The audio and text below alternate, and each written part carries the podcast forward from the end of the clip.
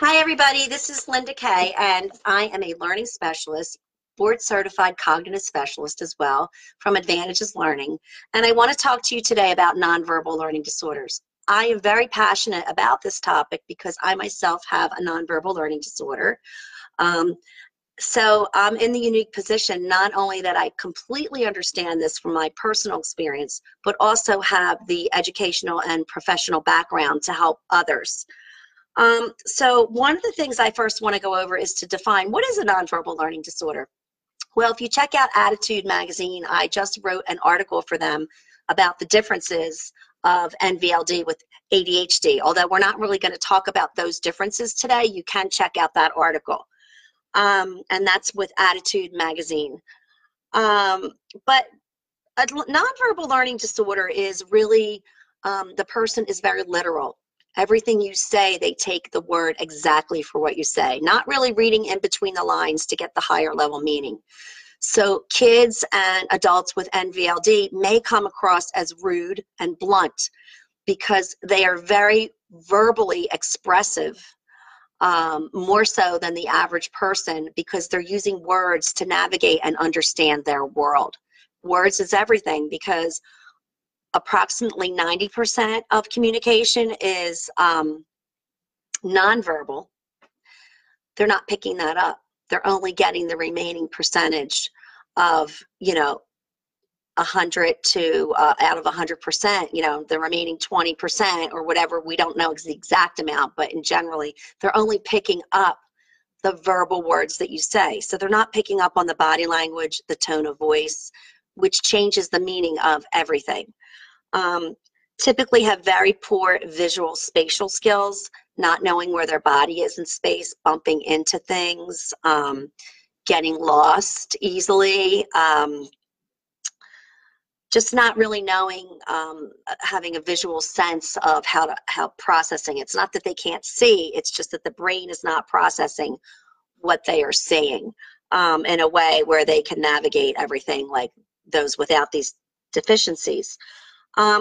So let me give you an example. I was just reading somewhere a kid has a nonverbal learning disorder, and he's very anxious and scared. Fear and anxiety are one of the top difficulties with NVLD, because when you don't really understand what's going on around you and how to navigate yourself, there's a lot of fear. And I'm going to get into that a little bit later. But there was a kid that was very afraid. Mom, am I going to have enough water? Am I going to have enough water? And I forget what book I was reading this out of, so I can't credit the person. But, and she assured him, yes, you're going to have bottled water. I put it in your book bag every day. And finally, he said one day, but Mom, it says spring water on it. What am I going to drink in the fall? So that's an example of someone being very literal.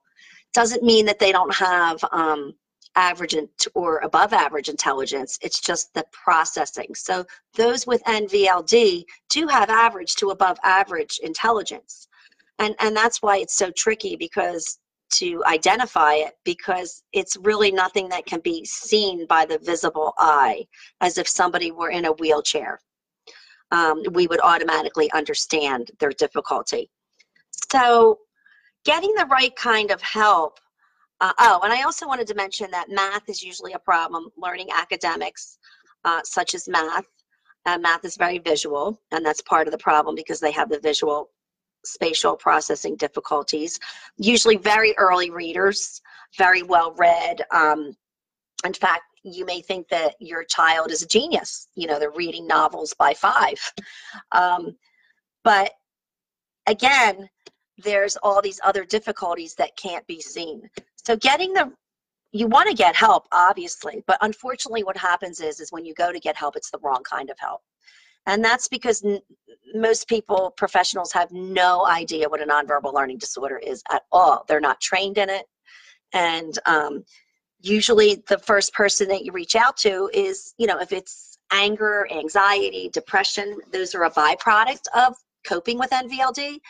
They're going to work on you with those things, but they're not really going to understand why you're experiencing the depression or anger or isolation, because they're not trained in learning disabilities, let alone nonverbal learning disabilities. And it's also not in the DSM. There is no formal diagnosis of NVLD like there is with ADHD, autism, where we can put a label on it. We know what it is, and it's diagnosed, and we know what the proper help is. We just don't have that yet, although the Nonverbal Learning Disorder Project is working hard on that. So that makes it even more complicated. So some of the things that I have seen over the years with adults and kids, I had one woman that was seeing a therapist and was just devastated that she didn't have any friends and that she had nothing to do on the weekends and she was alone. And so the therapist simply told her to solve this social problem was just to go out and buy a dress and make herself feel better.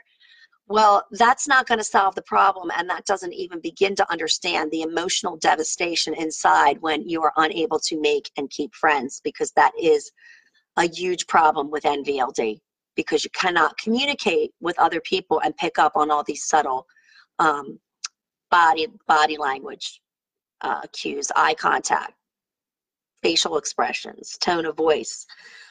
So again, can you imagine somebody going to get help and being told that and then just walking away and feeling so misunderstood? Or a teacher may say, you know, I just told you how to do that. I explained it 3 times. Again, I'm not bashing teachers. I'm a former special education teacher. But if teachers don't know about a nonverbal learning disorder, then they're not going to get that somebody may need repetition and more explicit explanation, more importantly, more talking in literal terms so that the person can learn. I had another person tell me that, you know, when they went to this doctor, that the doctor would get very annoyed because, you know, people with NVLD ask a lot of questions. My father used to ask me, you know, if I was writing a book or I would be a great detective. Because we ask a lot of questions because we don't really get what's going on. And when people are asked questions, they kind of feel like they're being challenged. So this doctor would get very annoyed because the person really didn't understand what was going on medically and was asking a lot of questions, and the doctor felt like he had already said that but wasn't really explaining it so this person could get it with a nonverbal learning disorder. So what I want to say is that when you don't get the right kind of help, it does damage. You're totally misunderstood, kind of like your feelings are swept under the carpet, your difficulties, and you're kind of made to feel like, you know, just get on with it, with some of the examples that I gave you. So the other thing about treatment is there is no standard treatment. Everyone with NVLD presents a different way. So what works for one person isn't going to work for another person because their difficulties may be more in one area or less in another area than another person. One of the neuropsychologists that I have worked with has told me nobody ever fits this exactly. So again, it's really hard because if somebody is socially isolating and the therapist is working with somebody on that, but they don't know the reason why, that's going to really affect getting this person the right kind of help, because being diagnosed and being educated about the diagnosis is the #1 thing that's going to help the person with NVLD improve. They have to be understood, and others have to know how to help them. And right now we don't have that because, again, it's not a classified disorder. So getting the right diagnosis can be difficult. You know, getting the right kind of help, as I said, is #1 is being understood. You are going to need a social interpreter, whether you're an adult or child, someone to teach you the ropes of different situations and that it's okay to do this in one situation but not in another. Because I've had kids think that it was okay to, you know, hug somebody and that they really don't know because they hug their aunt or their uncle. Okay, so they don't really understand what situations things are appropriate in and how they vary. So it takes a lot of social emotional learning. It takes parents, you know, sending your kid to a social skills group once a week is not going to do it. It's ongoing, talking to your child, or it could be your spouse every day, and really talking to them as if they speak a different language and really breaking everything down and explaining it to them so that they can begin to learn and be much more independent and start to understand social interactions. But they need kind of like a mentor or a guide or an interpreter, somebody that's going to be there that they can go to all the time, because if not, they're going to have a lot of anxiety. And that's when you see kids and adults going in and they're being treated for anxiety.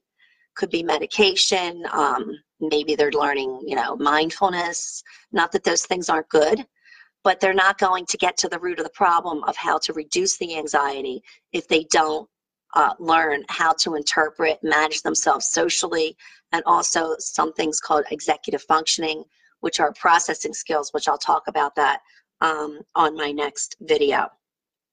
So I can help in so many ways. If you're looking for help for yourself or your child, contact me. My number is 856-745-2141. You can text me. You can call me. It's my mission in life so that other people do not suffer what I have gone through and what lots of other people are going through that don't even know the reason why, or children that don't even know, or parents that don't know the reasons why. I can help you. I've been there. And I can also refer you to other professionals that can help you. My number is 856-745-2141. And I really look forward to hearing from you. And I hope that this has helped you. Bye for now.